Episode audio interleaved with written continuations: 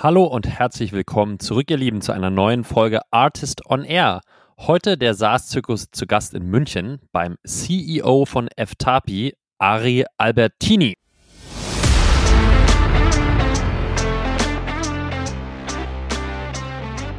So zwei Ziele, die nicht identisch sind im Sinne von in dieselbe Richtung gehen, sorgen für ein Mindset-Fuck-up auch bei Mitarbeitern. Ja. Ähm, und was ich damit meine ist, Mitarbeiter stellen sich die Frage, hey, ist der Growth gut und effizient? Ähm, und das sorgt per se für weniger krasse Ideen für Growth, weil die Leute sich selbst schon immer in diesem Netz einspannen und sagen, ja, okay, es wäre schon eine gute Idee, aber die kostet zu viel. Das machen wir gar, also das bringen wir gar nicht aufs Tablett, äh, weil es eh zu teuer. Ähm, und das muss man einfach immer wissen, wenn man solche konkurrierenden Sachen mit aufnimmt. Das ist nicht nur, dass man einzelne Entscheidungen treffen muss, sondern man verändert auch die Art und Weise, wie die Leute denken.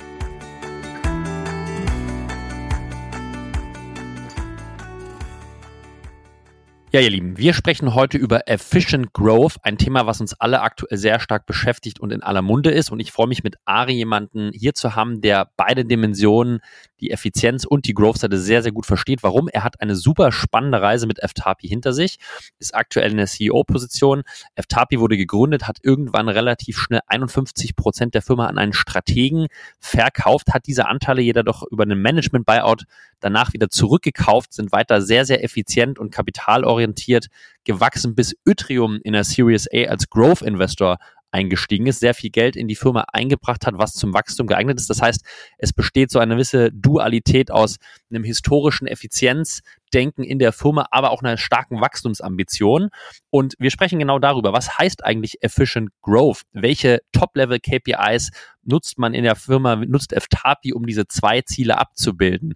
Welche Auswirkungen hat das für eine Organisation, wenn einerseits Effizienz im Vordergrund steht, aber andererseits auch Wachstum? Wo gibt es gegebenenfalls auch Gegensätze und wie wirkt sich diese Dualität auch auf die Kultur aus? Wir sprechen über Fehler, die Ari und sein Team in der Vergangenheit gemacht haben und Sachen, die sie jetzt anders machen würden.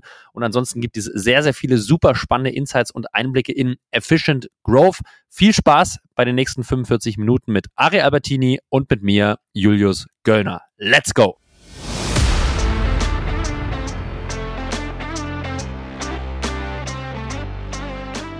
Artist on Air, der SaaS-Podcast für den deutschsprachigen Raum. Wertvolle Tipps von erfolgreichen Gründern, Top-Investoren und führenden Industriepartnern, die euch bei der Skalierung eures Unternehmens schnell und unkompliziert weiterhelfen. Zusammengestellt von Janis Bandorski, Julius Göllner und Matthias Ernst.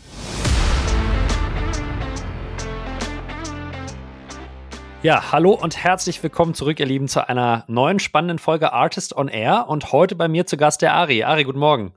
Hi, vielen, vielen Dank für die Einladung. Energetisches Hi hier, das äh, klingt nach einer sehr spannenden äh, Folge, die uns erwartet. Wir sprechen heute über Efficient Growth und gehen wirklich mal rein und versuchen ein bisschen Fleisch an dieses Buzzwording zu bringen. Aber bevor wir das machen, Ari, stell dich gern vor, wer bist du und was macht ihr eigentlich? Ja, vielen, vielen Dank. Genau, ich bin der Ari, ich bin CEO bei der FTAPI, äh, bin seit etwa acht Jahren äh, bei der FTAPI hier in München und die FTP ist ein richtig geiles äh, SaaS-Business aus München mit dem großen Thema Datenaustausch. Und das heißt, unsere Lösung ist eine holistische Plattform ähm, für Unternehmen und Behörden, mit dem man alle Themen rund um das Thema Datenaustausch lösen kann. Also angefangen von verschlüsselter E-Mail bis äh, große Daten austauschen, Datenräume, verschlüsselte äh, Formulare und, und das ist das Neueste in unserem Business, auch das ganze Thema Workflows. Also wenn ich automatische Prozesse gerne hätte und da viele Dateien und Daten austauschen möchte, dann kriegst du das alles über unsere Plattform. Klingt spannend, ist ein sehr, sehr breites Produktangebot. Wen würdest du sagen, oder wer sind so im, im Dachraum eure größten Wettbewerber, um das so ein bisschen einzuordnen und zu, zu benchmarken? Mhm, das ist ein, ein, sehr, sehr spannender Punkt, mit dem wir uns ganz viel beschäftigen, ähm, weil dadurch, dass wir eine Plattform sind und in sehr vielen verschiedenen Märkten arbeiten, ähm, gibt es eigentlich mit Ausnahme jetzt vielleicht von Microsoft keinen Alleinhersteller, der die gesamte Plattform abbildet. Ähm, wir haben verschiedenste Mitbewerber für die einzelnen Sektoren. Es äh, gibt sicher, wenn man Formulare anschaut, mit Form Solutions eine, eine, große Lösung, die ganz viel Formularwesen macht oder auch viel Open Source Tool. Es gibt, glaube ich, wie Sand am Meer Datenraumanbieter. Also da gibt es einfach ganz, ganz viele mit verschiedenen Nischen und Zielgruppen. Ähm, es gibt einige Anbieter für das Thema verschlüsselte E-Mails. Mhm. Ähm, einer zum Beispiel, mit dem wir aber auch einfach enger zusammenarbeiten, ist zum Beispiel Zapmail, die ganz viel mit dem Thema PGP S-MIME-Verschlüsselung machen. Ähm, und es gibt durchaus ähm, einige, die sich auch um das Thema große Daten ver verknüpfen oder mit dem sich beschäftigen. Ähm, es gibt sehr, sehr wenig Anbieter, und das finde ich das Spannende, ähm, die aus dem Datei- oder Datenaustausch herausgetrieben Workflows automatisieren. Mhm. Ähm, also das ist wirklich für uns ein, auch ein Feld, wo wir relativ alleine currently sind. Da sind wir auch ganz froh rum. Ähm, wir haben verschiedene Bereiche, wo wir stärker, wo wir schwächer sind, aber ich glaube, so in Summe von der Plattform gibt es im gesamten Dachraum weniger oder gibt es eigentlich mhm. keinen Anbieter. Es gibt Anbieter ähm, außerhalb der, der Dach, des Dachraums. Wir haben sowas wie in den USA Kiteworks, die eine ähnliche Plattform anbieten. Ähm, wir haben in Frankreich äh, OO Drive, die eine ähnliche Plattform anbieten. Aber im Dachraum sind wir da schon, ist es schon extrem Einzelstellung oder ein Einzelmerkmal. Und ich vermute, aufgrund der sehr, sehr angenehmen Produktkomplexität und der Vielzahl an, an Use Cases, die ihr abbilden könnt, ist euer ICP wahrscheinlich eher auch Mid-Market Enterprise angesiedelt oder täusche ich mich da? Äh, da täuscht du dich ein bisschen und zwar, das kommt eher aus der Historie raus. Wir sind ähm, gestartet mit dem Thema sichere E-Mail. Das war sozusagen vor ähm, sagen wir, knapp elf Jahren unser, unser Start, Startprodukt und die Plattform hat sich nach und nach entwickelt. Wir sind äh, ganz, ganz, äh, sag ich mal, aufregende Zeit hinter uns und ähm, wir fokussieren ähm, den SMB-Markt. Wir lernen langsam, dass es besser ist, wie du sagst, eher auf den höheren ähm, SMB-Markt zu targeten. Unsere currently ICP ist ungefähr 100 Mitarbeiter bis 5000 Mitarbeiter. Ja. Ähm, und das ist so auch unser, unser Wohlfühlfaktor, mit dem wir einfach am meisten Value erzeugen, also wo wir einfach beim Kunden am meisten Wert äh, erzeugen. Wir haben aber auch Kunden, die mehrere 10.000 Nutzer mit unserer Plattform betreiben. Also wir können auch mhm. Enterprise, haben circa, ich glaube, mittlerweile eine Handvoll DAX 40 Unternehmen auch komplett ausgestattet. Ähm, aber das ist nichts, worauf wir aktiv fokussieren. Da freuen wir uns natürlich sehr, wenn so ein großer kommt und uns sagt, Mensch, das ist eine geile Lösung. Ähm, aber unser Fokus sind Behörden und Unternehmen zwischen 100 und 5000 Mitarbeiter. Kannst du uns eine kleine Indikation geben, Ari, wo ihr aktuell gerade so steht? Äh, was an Level an ARA oder Größe des Teams, so ein bisschen Anhaltspunkte, über die du offen sprechen kannst? Ja, gerne. Ähm, wir sind, wir haben dieses Jahr ein paar Rekorde geknackt. Der erste ist, wir sind jetzt über 100 Mitarbeiter. Ich glaube aktuell 110 Mitarbeiter. Ähm, wir haben vor ich glaube, vier Monaten, jetzt war ich kurz auf ein Datum, genau vor vier Monaten die 10 Millionen ERA-Marke geknackt. Ähm, wir haben dieses Jahr vielleicht ein bisschen gegenteilig zum, zum Trend eines der besten Jahre, die wir je hatten. Also ich glaube, das wird das Jahr mit dem höchsten Wachstum, das wir je bei der FTAPI hatten. Mhm. Ähm, und im Moment sieht alles danach aus, als ob es auch nächstes Jahr in dem Tempo weitergeht. Ähm, es hängt viel mit Zielgruppe und ähnliches zusammen, können wir ganz später drüber sprechen. Ähm, aber ja, es ist, äh, läuft gerade sehr, sehr gut für uns.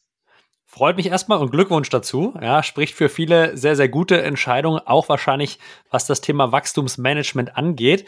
Darüber sprechen wir gleich, aber ich würde einmal vielleicht noch einen Schritt zurückgehen. Du hast es schon selber gesagt, ihr habt ja eine sehr, sehr spannende und auch schon ein bisschen längere Reise hinter euch und mhm. äh, habt ja so verschiedene Phasen durchschritten und auch mit verschiedenen äh, Finanzierungs-Stakeholdern. Ähm, Nimm uns doch mal mit von Anfang bis heute. Was waren so unterschiedliche Phasen von FTAPI und wie haben sich die, ähm, wie, wie, haben sich die bemerkbar gemacht?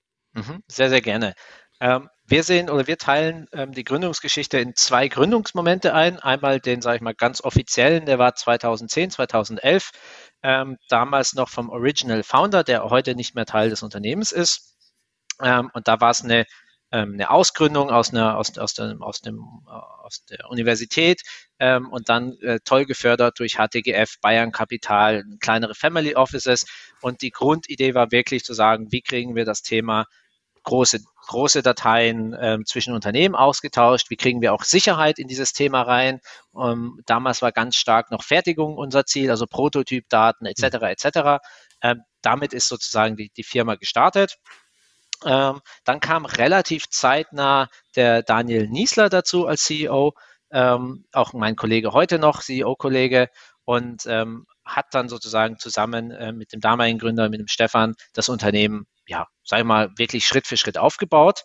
Und ähm, 2014, 2015 ähm, haben dann die QSC AG aus Köln, ähm, ich glaube, die hat mittlerweile einen anderen Namen, äh, ist ein börsennotiertes Unternehmen, ähm, 51 Prozent des Unternehmens der FTABI übernommen.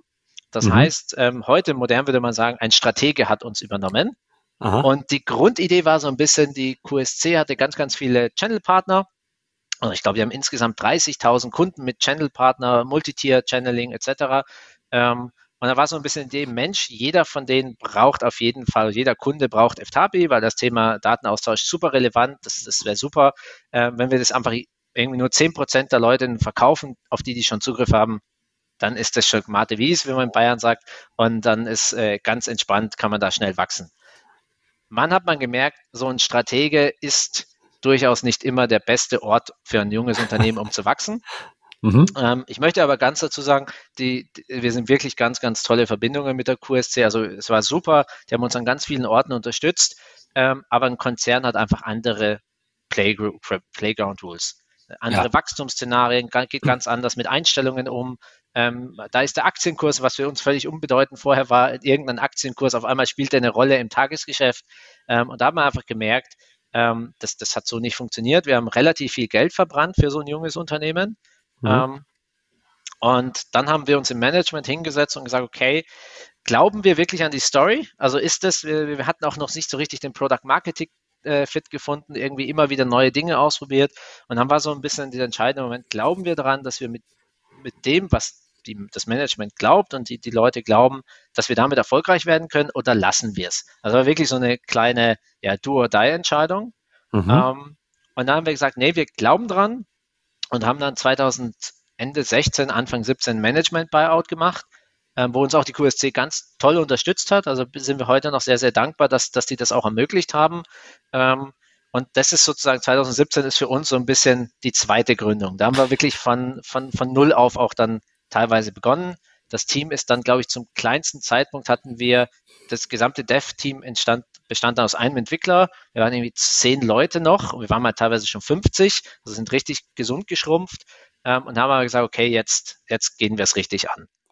Da würde ich gerne mal reingehen, weil ich glaube, das ist ein, ein, Fall, der gar nicht so häufig vorkommt und wo viele sicherlich Fragen haben, okay, wie, wie kann man sich das vorstellen? Also da kommt ein Stratege, der kauft 51 Prozent von der Firma, sicherlich für einen ordentlichen Geldbetrag und jetzt äh, gibt es einen Zeitpunkt, wo ihr als Management sagt, okay, ihr macht ein Management-Buyout, ja, das heißt, diese 51 Prozent stehen zur Diskussion.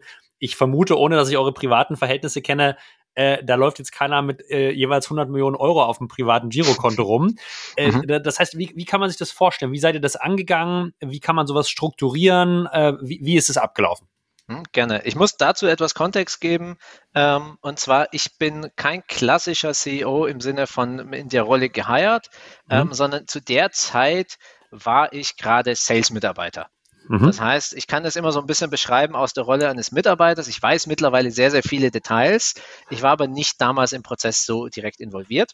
Okay. Ähm, die, das, die, die Grundthese war schon, ähm, und das hat man einfach gesehen, ähm, dass die FTAPI deutlich schneller wächst als, das, als der Gesamtstratege.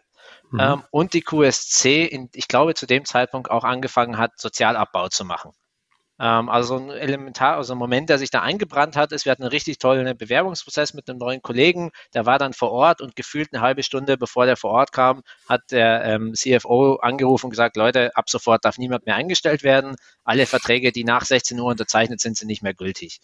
Ähm, das heißt, er kam vor Ort, wir hatten alles schon ausgemacht, der wollte nur noch unterschreiben und wir mussten ihm sagen, sorry, wir können dir keinen Job anbieten. Also wir haben genug zu tun, wir wachsen auch, das ist alles super, aber es geht leider nicht mehr.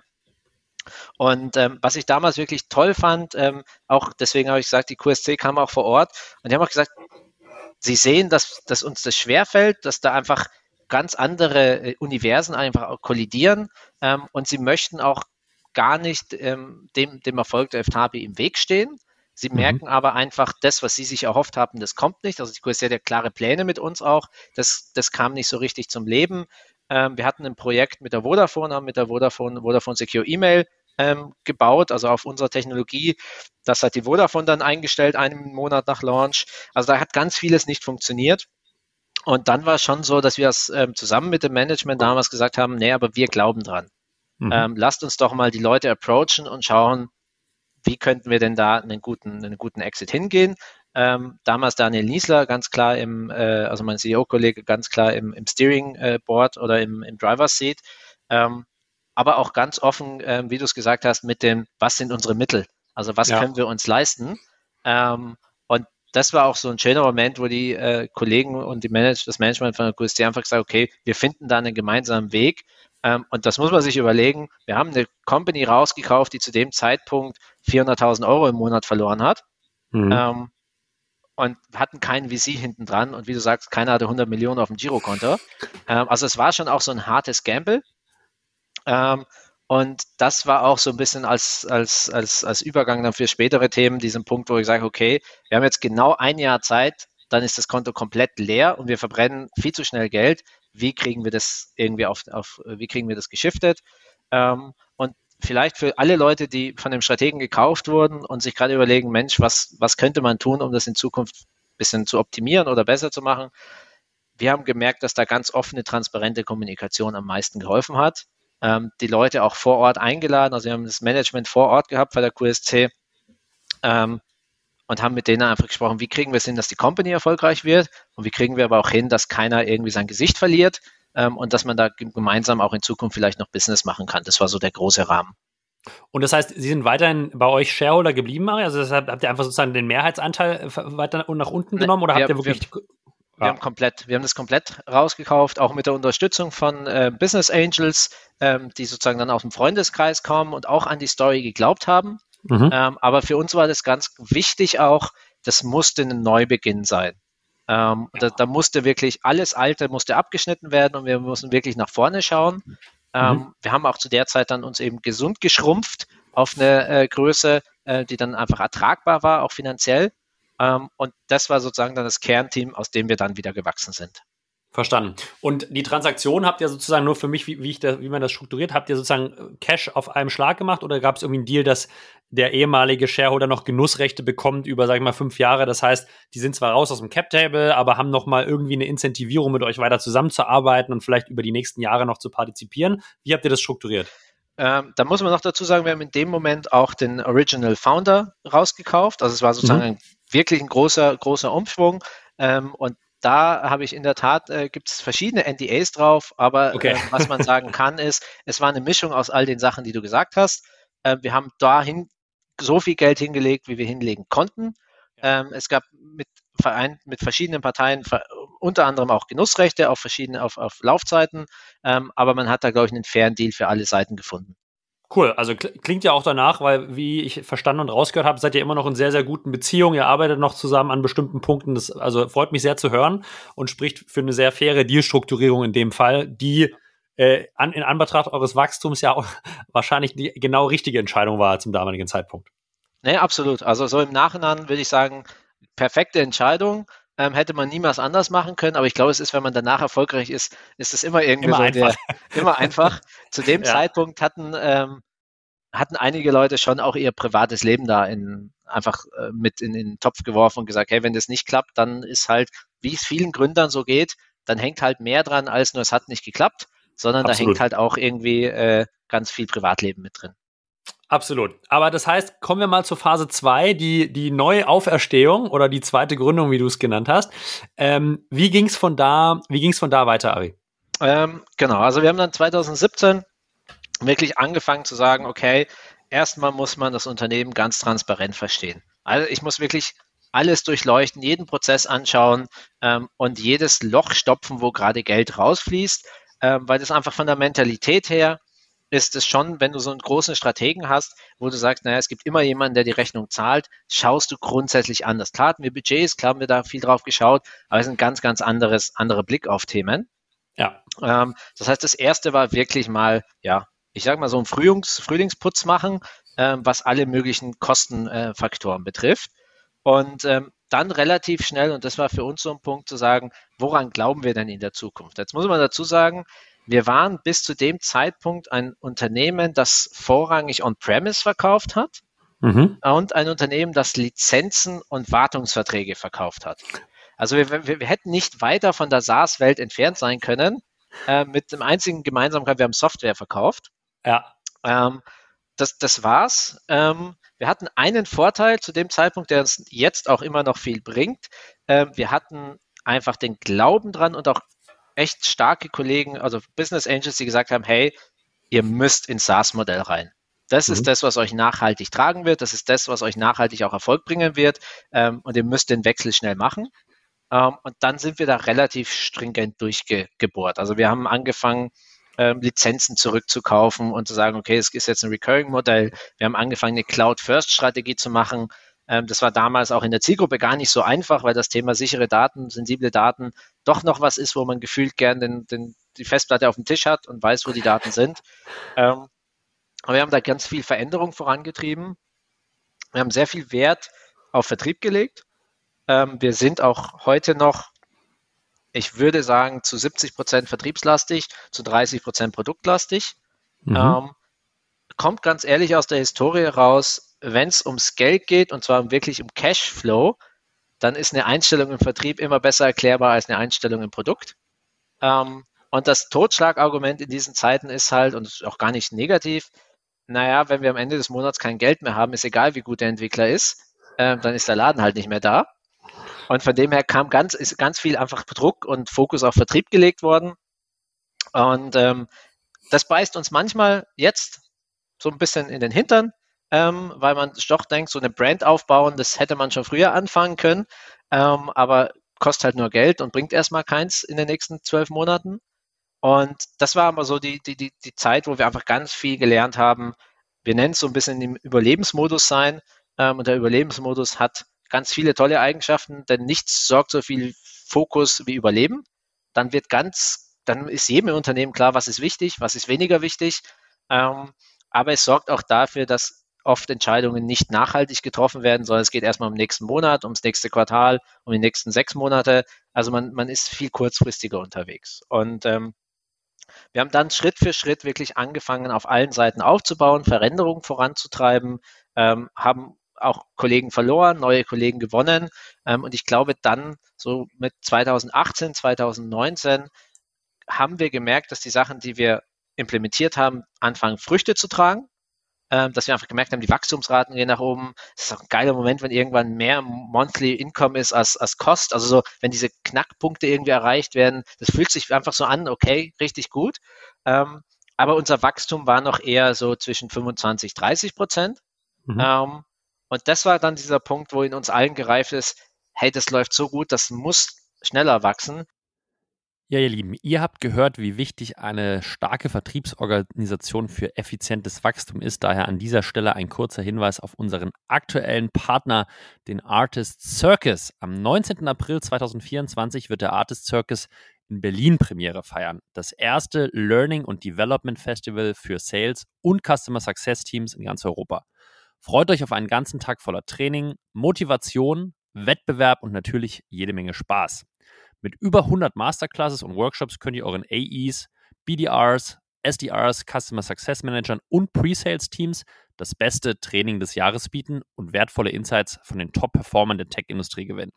Ein Besuch auf dem Artist Circus ist ideal geeignet als Incentive oder Spiff für eure Teams in den nächsten Monaten, als Team-Event, Jahres- oder Quartals-Kickoff. Alle Infos bekommt ihr unter www.artist-circus.com www.ecom und wir würden uns riesig freuen, euch und euer Team im April nächsten Jahres in Berlin begrüßen zu dürfen. Hier geht's weiter mit dem Pod. 20 dann die Series A mit äh, Digital Plus Partners, jetzt Itrium, ich glaube, waren ja auch schon ein, zwei Mal im Podcast mit drin, ähm, geschlossen.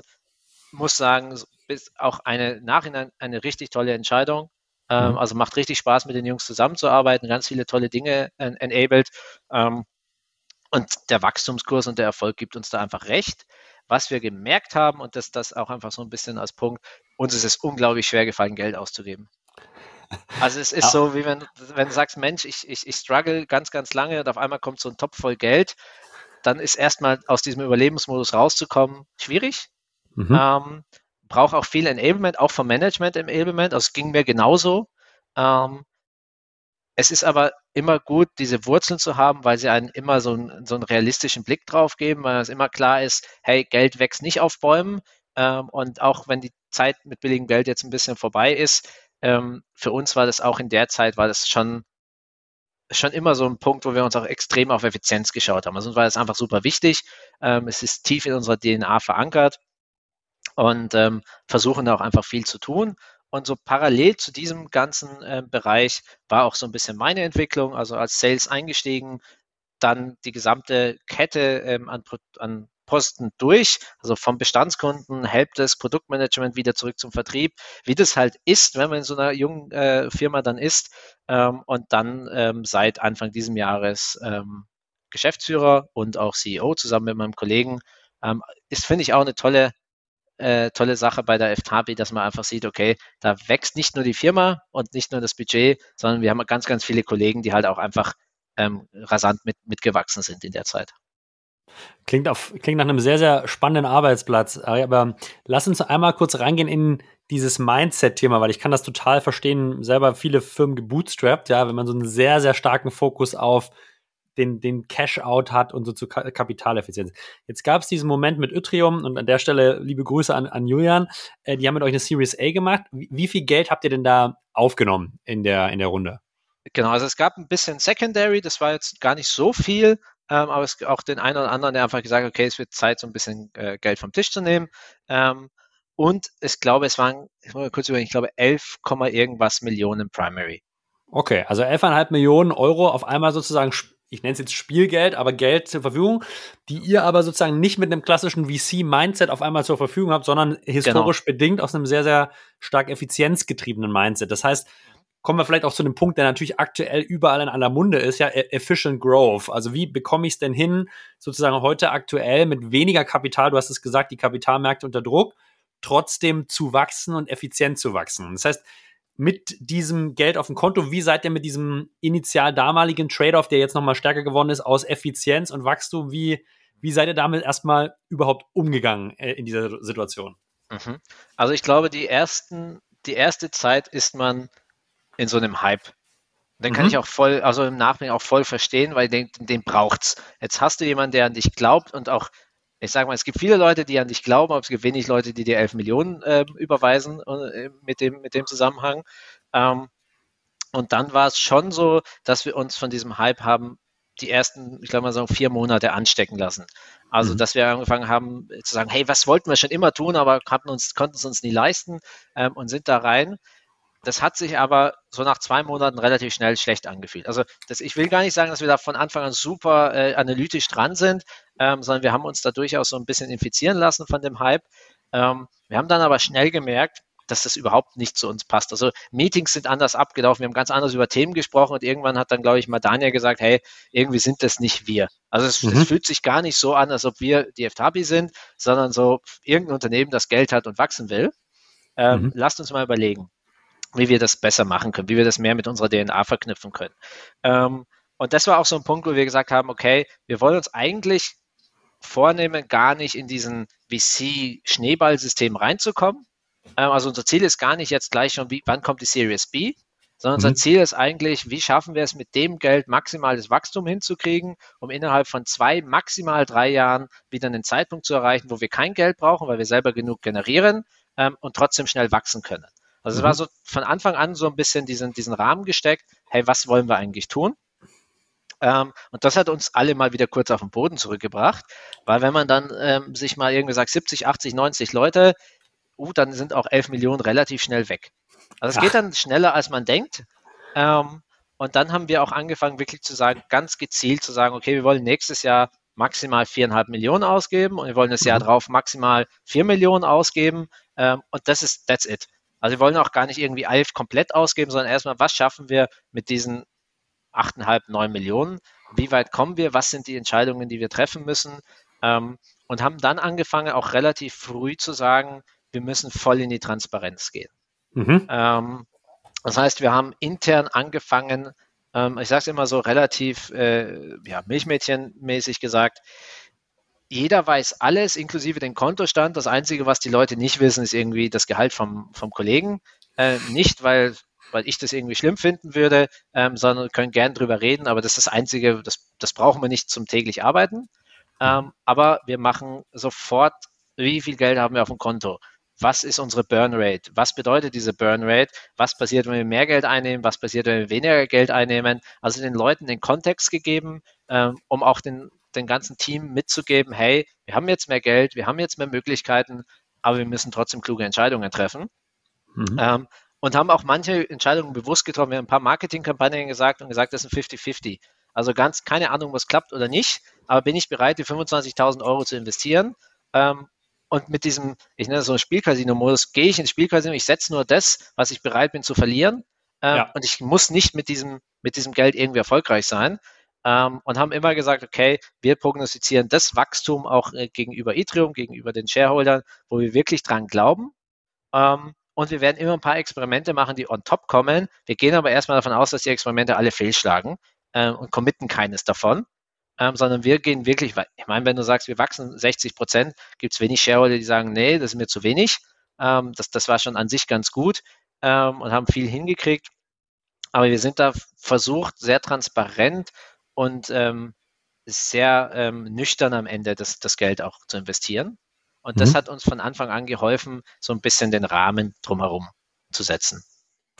Das klingt sehr spannend und äh, gibt mir eine perfekte Überleitung vielleicht auch zu, zu heute, äh, Ari. Also sozusagen heute seid ihr ja wahrscheinlich immer noch in diesem Zwiespalt oder in diesem Trade-off aus Growth und Effizienz. Mhm. Ähm, wenn ihr so auf eine transparente KPI-Pyramide guckt, bei euch im transparentes KPI-System, was du angemerkt hast, was euch wichtig ist, was sind denn so die Top-Level-KPIs? Ein paar hast du schon vielleicht angedeutet, die ihr für Growth und für Effizienz sozusagen euch anschaut und kontinuierlich anschaut und monitort, so auf Ebene 1 und dann können wir gerne auf Ebene 2 runtergehen, aber wie schaut ihr auf, auf welche KPIs schaut ihr? Wir schauen gerade, also auf Level 1 gibt es zwei KPIs, ähm, die wir mhm. uns auch bei uns intern ähm, als, als Ziele gesetzt haben. Das eine ist der, der Growth. Ähm, ganz klassisch, ähm, wir intern sprechen von Monthly Recurring Revenue, also wie, wie schaffen wir es, unsere monatlich wiederkehrenden Umsätze zu steigern, sowohl in Neu- als auch Bestandskundenbereich. Äh, der zweite Bereich ist, unser Ziel war dieses Jahr Cashflow positiv abzuschließen. Mhm. So. Und jetzt weiß man schon, allein die beiden KPIs helf, ist, ist nicht der eine Nordstern und die sind ja. auch nicht immer super aligned. Ähm, wir haben aber gesagt, das ist diese Challenge, die wir uns für dieses Jahr setzen, ist die beiden gut, gut miteinander zu kombinieren. Mhm. Und ähm, das heißt aber, und das auch das haben wir gesagt, wenn es drauf ankommt, dann ist Growth wichtiger. Weil das Cashflow-Thema, ich meine, wir haben genug Geld auf dem Konto, ähm, das ist etwas, das wir können es uns leisten. Uns geht es da vor allem um, denke ich, effizient nicht spare ich Kosten an jeder Stelle und jetzt gibt es kein, kein Müsli mehr, weil das ist ja Cashflow äh, negativ. Ähm, darum geht es überhaupt nicht.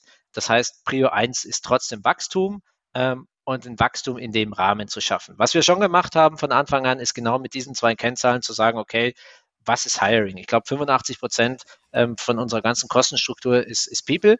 Mhm. Ähm, und das heißt, der Hiring-Plan orientiert sich schon stark, was ist das maximale Wachstum, was wir noch bei Cashflow positiv hinkriegen. Und das ist sozusagen, das sind so die, die High-Level-Themen.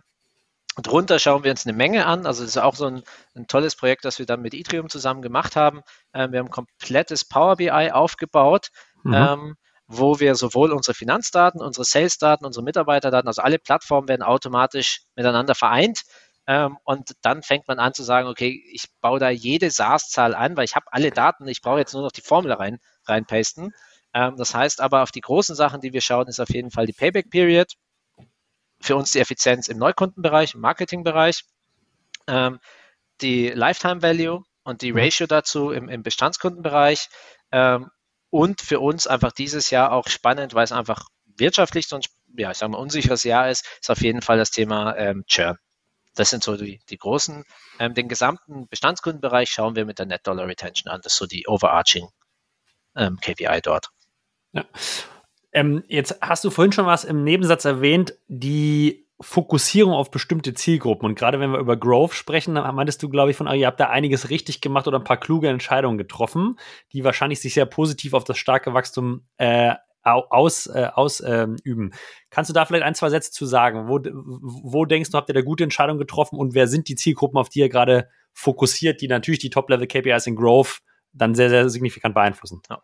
Also ich glaube, die, die zwei elementarsten Entscheidungen, die sich als Gold richtig herausgestellt haben, war die Umstellung auf ein Subscription-Modell und auf Cloud First. Das mhm. hat die ganze Firma vorangebracht. Ähm, da wird Vertrieb, jetzt nicht jeder Bestandskunde wahrscheinlich gesagt haben, juhu, haben wir ewig drauf gewartet, danke, dass ihr das endlich macht, ja?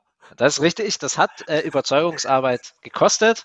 Ähm, wir sind auch noch bei, also im Moment glaube ich, haben wir von, wir sind knapp 1500 äh, plus aktive Kunden und ich mhm. glaube, davon sind wir noch ungefähr bei 10 Prozent, die selbst betreiben. Mhm. Ähm, Das heißt, wir haben noch einen ganz kleinen Anteil, ähm, aber er wird immer kleiner. Ähm, da sind wir, da arbeiten wir auch fleißig mit unseren Kunden dran. Ähm, aber das ansonsten muss man wirklich sagen, haben wir, das war ganz viel Relationship-Arbeit, die Leute dazu zu bringen, ähm, weil häufig ist, ist die Entscheidung on-premise oder Cloud ist eine emotionale, wenig, wenig technische, weil es ist, die wenigsten Leute ähm, haben eine sicherere Cloud als wir. Also muss man die Leute einfach gut überzeugen. Ähm, der andere Punkt war, wir haben, wir haben ganz lange, ich glaube so bis 2018, 2019 hauptsächlich im Bereich Fertigung, Industrie unsere Kunden gesucht, unsere ICP gehabt. Mhm. Da kamen wir her, da wussten wir am meisten. Ähm, da hat es aber dort schon ein bisschen angefangen, wirtschaftlich nach rückwärts, rückläufig zu sein. Ähm, und wir haben gesagt, ich, das glauben wir nicht, dass das die schnellste Zielgruppe ist für die nächsten Jahre. Ähm, und haben uns dann ganz passend zu, ich glaube, ne, ein, zwei Folgen vorher ähm, entschlossen, in die Behörden reinzugehen. Mhm. Ähm, und in das Thema Gesundheitsbranche. Das waren so für uns die beiden Themen, wo wir gesehen haben, am meisten Digitalisierung, mhm. ähm, ganz weit hinten, was das Thema betrifft, das für uns gut ist. Ähm, und eine Lösung, die eigentlich super zu dem passt, was, was wir haben. Also im Krankenhaus, wenn man CDs mitkriegt, um sie irgendwie zum nächsten Arzt zu tragen, fühlt sich das nicht gut an. Und wenn man Formulare ausdruckt, unterschreibt, wieder einscannt, zurückschickt, fühlt sich auch nicht gut an. Also es war für uns relativ, relativ äh, klar, dass es da Bedarf gibt. Ähm, was wir nicht wussten, ist, dass vor allem im Behördenumfeld das Verkaufen so viel Spaß macht. ähm, ich glaube, da hattest du eine ganze Folge zu, aber wir hatten auch unsere Vorurteile. Ähm, und ich muss sagen, keines davon ist auch nur ansatzweise wahr gewesen. Und wir hatten ja schon viel Erfahrung aus der Fertigung, also jetzt nicht so, dass wir keinen Vergleich hatten. Ähm, wir konzentrieren uns hauptsächlich auf ähm, auch Behörden mit maximal 5000 Mitarbeitern. Also wir, wir sind jetzt noch nicht stark in Bundesbehörden drin. Das ist, glaube ich, also aus Erzählungen auch nochmal ein ganz anderes Game. Da ist man eher im ja. Enterprise Sales. Ähm, aber was wir festgestellt haben, ist, dass es in den Behörden, neben dem, dass es ganz klare Ansprechpartner für Themen gibt, gibt es ganz, ganz viele Leute, die richtig Bock haben, Digitalisierung zu machen, die den Bedarf sehen, ähm, oft kurz, ganz kurze Entscheidungswege oder sehr klare Entscheidungswege. Also wenn jemand sagt, okay, dafür brauchen wir eine Ausschreibung, dann muss man halt verstehen, wie Ausschreibungen funktionieren. Aber dann ist es eigentlich eine coole Sache, weil du genau weißt, was sind die nächsten Schritte. Da gibt es dann wenig links, rechts. Ähm, und es gibt für das Thema Digitalisierung steigende Budgets. Jedes Jahr geht es ein bisschen nach oben. Die Bundesregierung hat jetzt wieder ein bisschen gekürzt. Ähm, das sorgt aber nicht dafür, dass die Kommunen weniger ausgeben, weil die einfach auch merken, hey, wir Zettel verschicken ist einfach nicht die Zukunft. Ähm, ja. Und man will ja auch stolz auf die eigene Verwaltung sein. Und das muss man sagen, mittlerweile haben wir 30 Prozent der Kunden kommen aus Fertigung, 30 Prozent aus Behörden, circa 20 Prozent aus der Gesundheitsbranche. Also wir sind da sehr, sehr divers aufgestellt ähm, und auf jeden Fall ist das Behördenthema das, das am schnellsten wächst. Hört sich danach an, als wenn ihr damals kluge äh, ICP-Erweiterungen vorgenommen habt, äh, Ari. Und äh, ich fühle mich mittlerweile selber wie hier GovTech Promotion, ja. Jetzt irgendwie, nachdem Danilo da war, jetzt der nächste hier, der den, den, den öffentlichen Sektor hier äh, promotet. Ähm, ich bin gespannt, wie das weitergeht. Ähm, ich würde einmal nochmal auf den, den Trade-off vielleicht zurückzukommen, sozusagen Effizienz, Kapitaleffizienz oder in eurem Fall jetzt Cashflow, Positivität und Growth da wird es ja schon Situationen geben, wenn es vielleicht gerade mal ein bisschen ruckelt irgendwo und nicht beide Ziele sozusagen äh, im Forecasting erreichbar sind, wo man auch inhaltliche Trade-off-Entscheidungen treffen mhm. muss. Jetzt hast du schon gesagt, okay, Growth ähm, ist ein bisschen priorisiert, aber vielleicht kannst du ein paar inhaltliche Beispiele mal geben. Wie wirkt sich denn das eine, äh, also das, die Optimierung der einen Seite negativ auf die andere aus und mhm. andersrum? Äh, kann mir vorstellen, Marketing ist also sicherlich ein Thema, wo man mehr Aufsicht kann, mehr tun. Aber du hast sicherlich ein paar Beispiele aus eurem aktuellen Tagesablauf, wo, wo, wo man genau an solche Trade-offs kommt und man verstehen muss, wie, wie geht man denn dann damit um mit diesen Entscheidungen? Ja, also ich glaube, bevor wir gleich, mache ich gerne ein paar konkrete Beispiele äh, reingehen ein Punkt, und das ist der, der, glaube ich, auch für, für alle Manager, Operators am relevantesten ist, so zwei Ziele, die nicht identisch sind im Sinne von in dieselbe Richtung gehen, sorgen für ein Mindset-Fuck-up auch bei Mitarbeitern. Ja. Ähm, und was ich damit meine ist, Mitarbeiter stellen sich die Frage, hey, ist der Growth gut und effizient? Ähm, und das sorgt per se für weniger krasse Ideen für Growth, weil die Leute sich selbst schon immer in diesem Netz einspannen und sagen, ja, okay, es wäre schon eine gute Idee, aber die kostet zu viel. Das machen wir gar, also das bringen wir gar nicht aufs Tablett, äh, weil es eh zu teuer.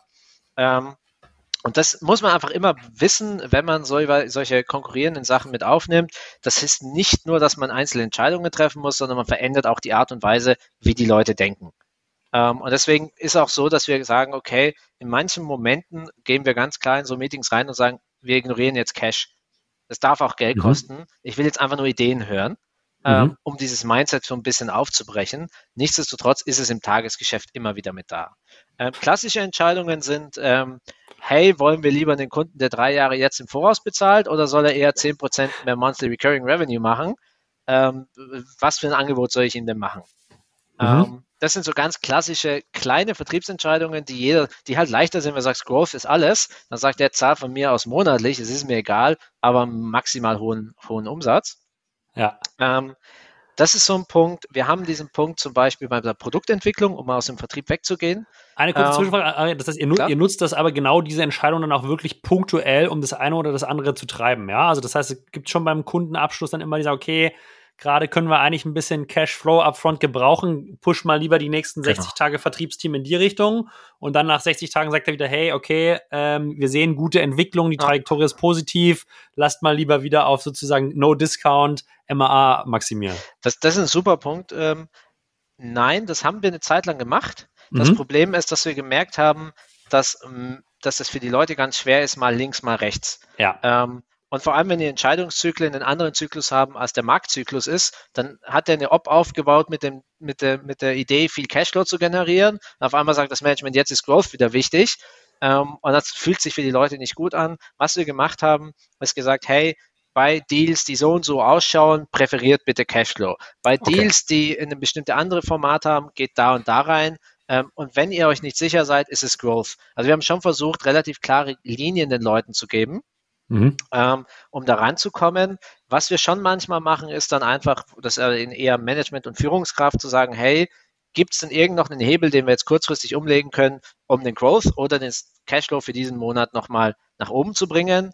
Ähm, wobei wir auch immer sagen, das ist auch ganz, ganz wichtig, wir machen nur Jahresziele. Wir machen immer Monatserreichungen und Performance, aber ja. für mich ist am Ende, wir sind auch saisonal getrieben, also Q4 ist für uns das starke Quartal. Da macht es keinen Sinn, im äh, Q2 schon drüber zu reden, ob der Growth dieses Jahr gut wird oder nicht, ähm, sondern wir müssen einfach immer schauen, dass wir das aufs ganze Jahr gut, gut alleinen. Umso dankbarer bin ich, dass du dir trotz Q4 die Zeit hier für den Podcast nimmst, Aria. Also daher vielen, vielen Dank an der Stelle. Äh, ich wollte dich gar nicht unterbrechen. Du wolltest gerade noch über Produkt sprechen, glaube ich, als so nächste genau. Trade-off-Entscheidungsdimension, wo, wo es immer mal Fragestellungen geben wird, ne? Absolut. Also wir, wie gesagt, wir betreiben mittlerweile 1500 Kunden selber in, in, in der Cloud, die wir betreuen, die wir mit einem Partner zusammen auch komplett betreiben. Ähm, und Cloud ist so ein Thema, da kann man sehr viel Kosten sparen. A, mit dem Thema ähm, Verträge und Verhandlungen und Longtime-Commitments, äh, aber B, halt auch mit Ressourcenverbrauch. Und ähm, das war so ein Trade-off zu sagen, Leute, wir könnten jetzt zwei Monate in in Cloud ähm, Performance ähm, investieren. Das wird uns im Jahr 300.000 Euro weniger kosten bei gleicher Leistung. Also das ist wirklich Asche dran. Ähm, oder in der Zeit bauen wir halt zwei neue Features, die könnten wir dann aber die nächsten drei Jahre verkaufen. Die würden Longterm natürlich viel mehr bringen. Ähm, und das sind dann so Entscheidungen, wo man sich schon als Management überlegen muss, okay, womit fühlt man sich gut? Ähm, und was wir da einfach so als, als Rahmen genommen haben, ist, wir versuchen es nicht zu Tode zu optimieren, aber wenn wir merken, wir verbrennen irgendwo Geld, weil wir uns einfach gerade nicht drum kümmern, dann wollen wir das auf einem sauberen Stand bringen. Das heißt, wir haben dann gesagt, okay, wir investieren einen Monat in Cloud-Optimierung und sparen uns irgendwie 150.000 Euro. Dann sind wir auf einem Status, wo wir sagen, okay, das ist fair, das ist okay. Jetzt kommen wir in diese Klein-Klein-Optimierung, die lohnt sich nicht mehr. Jetzt gehen wir in die Produktentwicklung. Das sind aber Fragen ganz, also hätte ich 100 Millionen auf dem Konto gehabt, hätte ich gesagt, äh, lass laufen, dann ja. geben wir dem, dem Cloud-Anbieter einfach mehr Geld, der freut sich. Ähm, aber Hauptsache neue Produkte, Hauptsache Value direkt für den Kunden schaffen. Ähm, für uns ist aber da immer der Punkt, wie nachhaltig ist es. Und das, da schauen wir drauf ähm, und da merkt man halt schon, dass so Entscheidungen ähm, die einzelnen links oder rechts eine Rolle spielen. Inwieweit stimmt ihr euch bei solchen Entscheidungen mit jetzt, sage ich mal, eurem Hauptinvestor Yttrium ab, ja, die ja sicherlich als Growth Investor vielleicht noch mal eine andere Brille äh, da drauf haben und vielleicht eher auf der Growth Seite sind. I don't know, ja, kannst du mir gleich sagen. Inwieweit sprecht ihr euch da ab und inwieweit gibt es da vielleicht auch mal Konflikte, wenn genau solche Entscheidungen getroffen werden? Ähm, also Konflikte hatten wir dann noch keine. Mhm. Ähm, das ist gut, deswegen es macht wirklich Spaß mit den mit den Jungs zusammenzuarbeiten. Ähm, ich glaube, dass, also wir sind ja relativ kurz nach dem Investment, hat die ganze Corona-Phase angefangen. Ja. Und ich muss sagen, so im Nachhinein, in der ersten Zeit hat uns Itrium stark dabei unterstützt zu sagen, hey, ihr müsst trotzdem weiter investieren, also ihr dürft euch jetzt nicht einigeln, sondern es geht, macht weiter, ihr, ihr seid jetzt gut ausgestattet, es nutzt es auch äh, und lasst keine Krise ungenutzt. Ähm, und wir sind einfach ähm, im Bereich Cybersecurity und da ist jede Krise irgendwie auch eine Chance. Ja. Ähm, und da haben sie uns wirklich toll unterstützt und uns stark dabei unterstützt, wie schaffen wir es zum Beispiel diese Power BI mit aus, wie kriegen wir Transparenz in die Zahlen rein.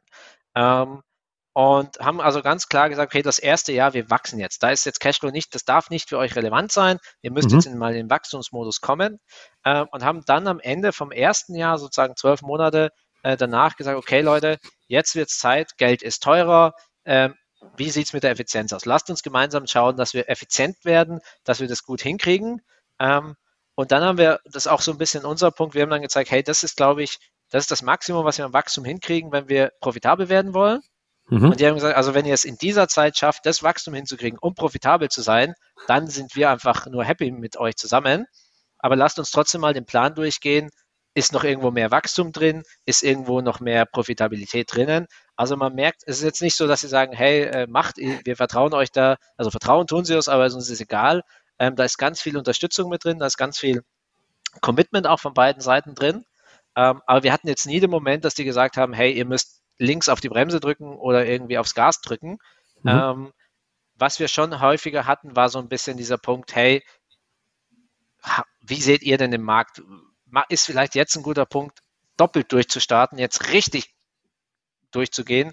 Ja. Ähm, und dann haben die gesagt, aber wollt ihr wirklich, aber dann können wir machen, aber dann müsst ihr mit einer Series B arbeiten. Keine Ahnung, wie es in einem Jahr aussieht auf dem Markt. Aber ihr könnt nicht starten und dann merken, uh, der Markt entwickelt sich nicht gut und dann wieder abwirken. Ähm, also da haben sie uns relativ gut als Sparingspartner ähm, auch unterstützt. Klingt so, als wenn es eine sehr partnerschaftliche Kooperation ist, die aber auch äh, mit einem gesunden Challenger-Seed verbunden ist. Ich glaube, das sollte auch so sein, wenn du einen äh, Investor mit dem Professionalitätsgrad und der Größe drin hast. Ja, also ich glaube, das ist auch sehr, sehr, sehr, sehr hilfreich. Ähm, ich bin jetzt mal ein bisschen frech und würde behaupten, dieser Trade-off hat ja wahrscheinlich nicht nur immer zu guten Entscheidungen geführt und ihr habt sicherlich auch das eine oder andere hart lernen müssen. Hast du vielleicht so ein, zwei Beispiele, wo, wo dieser Trade-off zu gegebenenfalls nicht so den richtigen Entscheidungen geführt hat oder ihr auch einfach Sachen äh, vielleicht sein gelassen habt auf, auf, aufgrund dieses Trade-offs? Hast du so ein, zwei Beispiele, wo ihr Lehrgeld zahlen musstet? Absolut. Ähm, wir haben ganz lange, also bis vor drei Jahren, Marketing nur als, ich sag's mal, Verlängerung vom Vertrieb gesehen. Haben wir gesagt, okay, wir brauchen Performance-Marketing, die müssen Leads schaffen, weil die müssen zu Geld verwandelt werden. Ähm, und diese, Wenn das nicht diese, der Fall ist, dann, dann äh, genau. gibt es genau, gibt's das auch nicht, gibt's, ja? Okay. Gibt es auch nicht.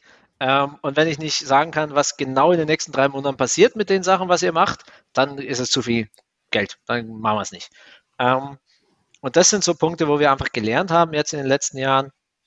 Es gibt wichtige Punkte, die muss man nachhaltig aufbauen. Da kann man das Gras nicht aus dem Boden ziehen.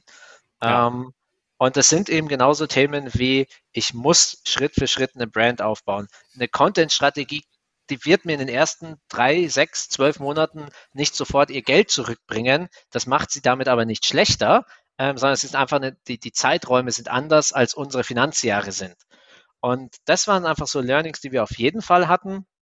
Ähm, auch eben Cloud-Kosten. Wir haben am Anfang immer geschaut, wo können wir, ganz am Anfang, wo können wir maximal sparen ähm, und haben gesagt, ja, okay, wenn die, wenn die Server dann nicht so stabil sind, dann stehe ich halt um drei Uhr nachts auf und fahre den selber wieder hoch.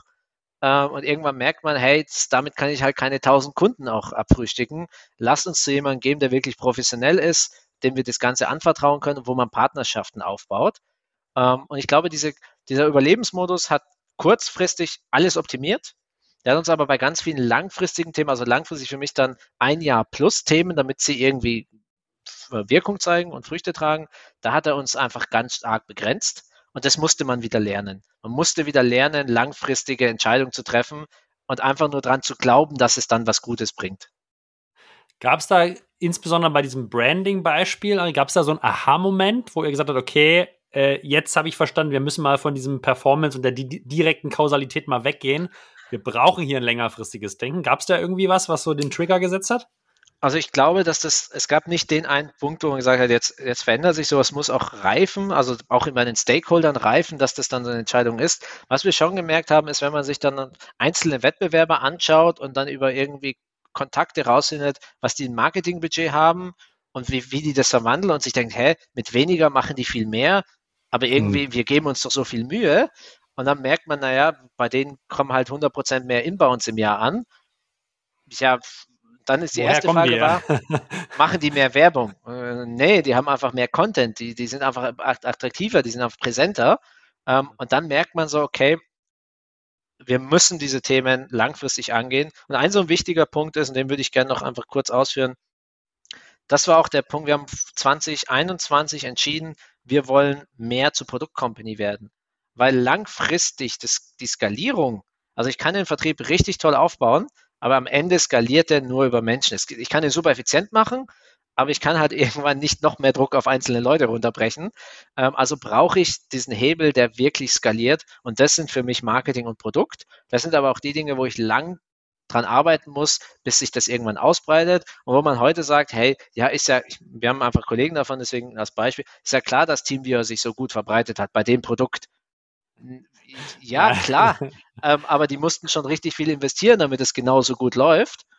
Ähm, und das ist sowas, wo wir einfach gelernt haben, okay, wenn wir nachhaltig diese Wachstumsraten halten wollen und nicht nur irgendwie sagen, jetzt dann haben wir halt einen Vertrieb mit 500 Leuten und deswegen wachsen wir schnell, sondern weil wir einfach effizient sind, dann müssen wir Marketing und Produkt so aufbauen, dass es Leute zu uns bringt ähm, und dass wir sozusagen viel mehr da reinkommen, zu sagen, wir können das gut abarbeiten, wir sind schnell in der Abarbeitung, aber nichts ist so effizient wie ein, äh, ich sag mal so, wie ein DAX-Kunde, der anruft und sagt, kann ich morgen bei euch für 100k was bestellen?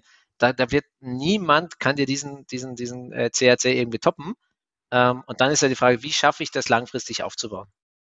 Sondern eine, ein, ein Begriff, der da aktuell viel durch den Äther schürt, ist so Product-led Sales, ja, also sehr mhm. produktgetriebenes Wachstum, auf dem du noch einen zusätzlichen Sales-Layer hast. Mhm. Klingt so ein bisschen, als wenn ihr in ähnliche Überlegungen äh, hier geht, äh, Ari. Ja, wir, ja, genau. Wir nennen es intern Product-led Growth. Ähm, ist, das passt bei uns nicht so ganz als, als Predikt, aber ich glaube, der Begriff ist aber ein bisschen etablierter. Ähm, ich finde genau das Thema Product-led Sales, ähm, das passt einfach auch super zu uns, weil wir ein Produkt haben, das mit externen zur äh, zur Berührung kommt. Also es ist ja nicht so häufig, dass man eine SaaS-Plattform hat, wo man sozusagen das Ziel ist, andere Leute, die eigentlich auch Kunden sein können, anzuschreiben. Ähm, und wir merken einfach auch jetzt schon, wir haben da kleine Maßnahmen gemacht, also ein paar Sachen verändert und das hat irgendwie den Durchschnittstraffic auf der Webseite, das aus dem Produkt generiert wurde, von 5 auf 20 Prozent gepusht. Ah, ähm, also da ist richtig, richtig viel drin. Ähm, aber das sind halt so Sachen, wo man sagen muss, da investiere ich jetzt Manpower, Zeit, Ressourcen und es ist geil, wenn das dann irgendwie Ende 24, Anfang 25 richtig durchstartet. Ja. Jetzt braucht ihr nicht mehr ein Sales-Team von 500 Leuten, aber wie groß ist euer Sales-Team trotzdem noch, Ari? Ähm, wir haben aktuell das, der gesamte Revenue Flow, also wir trennen das zwischen Neukunden und Bestandskunden, also im Growth mhm. Business. Ähm, wir haben aktuell mit Marketing und eigentlich RevOps zusammen, glaube ich, 65 Leute im Vertrieb. Also okay. ein relativ ähm, umfangreiches Team.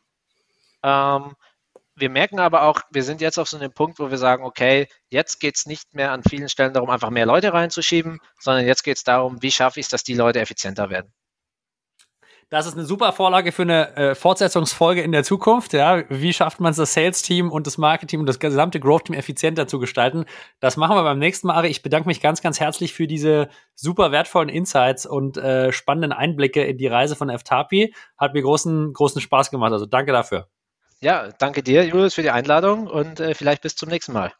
Das, das machen wir auf jeden Fall. Ich entlasse dich dennoch noch nicht ganz, weil wir haben noch okay. eine Abschlussfrage bei uns hier im, im Podcast. Das ist eine, die nicht inhaltliche Gourmet-Frage, äh, Ari. Und zwar, wo sollten unsere Artisten denn unbedingt mal essen gehen, äh, wenn sie, ich glaube, in deinem Fall in München unterwegs sind. Und es gibt nur eine Antwort, ja, wir können jetzt nicht hier, äh, können nicht reinnehmen, okay, okay. was dir spontan in den Sinn kommt. Kann Frühstück sein, Lunch, Abendessen, äh, Burger Place bis zum Sterne-Restaurant, wo würdest du, wo gehst du selber gerne hin? Wo sollte man mal essen gehen? Ähm, die spontane und wahrscheinlich auch einfach richtige Antwort ist, es gibt in München am Ostbahnhof das äh, Steak- und Sparrows Restaurant Rusticana. Mhm. Ähm, mhm. Und es ist, ich muss einfach sagen, die Sparrows dort sind von einem anderen Universum. Und ähm, kann ich nur jedem empfehlen, ähm, der sowas mag, dort einfach auf jeden Fall vorbeizuschauen. Spare Ribs aus einem anderen Universum. Damit verabschieden wir uns für heute. Ari, vielen Dank und äh, bis zum nächsten Mal. Hat mir Spaß gemacht. Ciao, ciao. Ciao, ciao.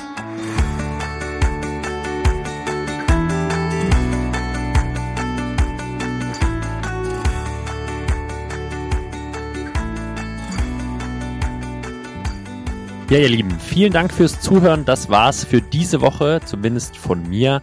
Am Freitag geht's weiter, entweder mit Jannis oder mit Matthias. Ihr könnt euch überraschen lassen. Und an dieser Stelle zwei kurze Hinweise. Als allererstes wollen wir euch informieren über unsere neue Eventreihe Artist on Tour. Wir wollen euch besuchen in den umliegenden Städten in Deutschland, haben die ersten Events geplant für Münster, für Hamburg, sind danach in Zürich, nächstes Jahr unter anderem in Stuttgart, in Köln und in zahlreichen weiten Städten. Ziel ist es einfach, die sehr, sehr starken FounderInnen vor Ort zusammenzubringen und einen coolen Abend zu schaffen, ein cooles Format für Austausch, für das Teilen von Erfahrungen von Learnings. Daher schaut mal vorbei auf unserer Seite artist.net, da findet ihr alle Infos dazu. Und als zweites ein kleiner Hinweis, es gibt mittlerweile FounderInnen-Tickets, CXO-Tickets für den Artist Summit 2024. Wenn ihr, wenn ihr euch noch einen günstigen Preis sichern wollt, dann schaut auch mal vorbei auf der Homepage www.artist.net. Das war's von mir, Julius Göllner, und ich wünsche euch allen eine schöne und erfolgreiche Woche. Ciao, ciao.